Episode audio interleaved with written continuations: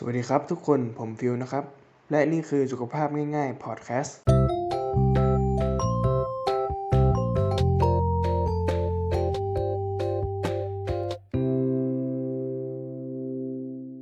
วันนี้เราจะมาพูดถึงเรื่องปัญหาสุขภาพที่พวกเราเนี่ยนะครับ พบเป็นประจำเลยนะครับ ปัญหาที่พบบ่อยเหล่านี้เนี่ยอาจทำให้คุณรู้สึกแย่หลายวันหรือเป็นสัปดาห์เลยใช่ไหมครับ ที่ผมจะมาเล่าให้ทุกคนได้ฟังก็คือ ปัญหาสุขภาพที่พบบ่อย และวิธีในการหลีกเลี่ยงจากปัญหาเหล่านี้ ปัญหาแรกเลยก็คือความเครียดใช่ไหมครับ เมื่อคุณต้องการที่จะลดความเครียดในชีวิตประจำวันของคุณ ให้เริ่มต้นจากการพิจารณาถึงสาเหตุที่มา ซึ่งอาจจะมาจากความต้องการในสภาพแวดล้อมในสถานที่ทำงาน ความคาดหวังที่ไม่เป็นจริงจากคู่ของคุณ ความรับผิดชอบในบุตรหลานและอื่นๆ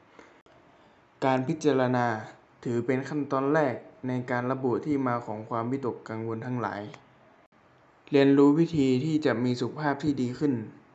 ด้วยการรับมือกับความเครียด เปิดใจให้กว้าง มีการศึกษาที่แสดงให้เห็นว่าการออกกำลังกายนั้นช่วยให้ร่างกายหลั่งฮอร์โมนเชิงบวกออกมา ซึ่งอาจเป็นการช่วยแม้เพียงเล็กน้อย ให้คุณคลายคิ้วที่ขมวดอยู่ตลอดเวลาได้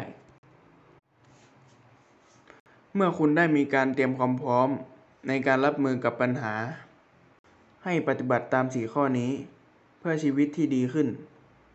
1. หลีกเลี่ยงความเครียดที่ไม่จำเป็น 2. แก้ไขสถานการณ์ที่คุณสามารถทำได้ 3. ปรับตัวให้เข้ากับความเครียด 4. ยอมรับสิ่งที่เราไม่อาจเปลี่ยนแปลงได้ ปัญหาถัดไปก็คือไข้หวัดทั่วไป เป็นโรคที่รบกวนคุณจนอาจจะต้องขออนุญาตลาป่วยได้ แต่อย่ากังวลไป นี่คือ 6 ขั้นตอนที่จะช่วยให้คุณลดความเสี่ยงในการติดเชื้อไข้หวัดได้ง่าย ๆ 1. ล้างมือให้สะอาด 2. ล้างมืออย่างน้อย 20 วินาที และช่วยให้บุตรหลานให้ทำความสะอาดเช่นเดียวกัน หากไม่มีน้ำหรือสบู่ ให้ใช้เพียงแอลกอฮอล์และกระดาษชำระในการทำความสะอาดไวรัสต่างๆ ที่เป็นสาเหตุของไข้หวัด 3. หลีกเลี่ยงการสัมผัสดวงตา จมูกหรือปากด้วยมือที่ไม่ได้ล้าง 4. ไวรัสที่เป็นสาเหตุของโรคไข้หวัดสามารถเข้าสู่ร่างกายของเรา และทำให้เราเจ็บป่วยได้ 5. หลีกเลี่ยงการเข้าใกล้กับผู้ป่วยที่มีอาการ 6. ผู้ป่วยสามารถกระจายไวรัสที่เป็นสาเหตุของโรคไข้หวัดทั่วไป ดังนั้น งดติดต่อกับผู้ป่วยรายอื่น โรคต่อมาก็คือโรคหัวใจและหลอดเลือด การที่คอเลสเตอรอลที่ไม่ดีสูง และคอเลสเตอรอลที่ดีอยู่ในระดับต่ำล้วนถือเป็นปัจจัยที่เสี่ยง ที่สามารถนำไปสู่การเกิดโรคหัวใจและหลอดเลือด แต่นั่นไม่ใช่เพียงแค่สิ่งเดียวที่ควรระวัง หากคุณมีความดันโลหิตสูงที่ไม่ได้รับการรักษา ประวัติสมาชิกในครอบครัวเป็นโรคหัวใจและหลอดเลือด หรือโรคเบาหวาน ความเสี่ยงในการเป็นโรคหัวใจและหลอดเลือดของคุณยิ่งมีสูงขึ้นตามไปด้วย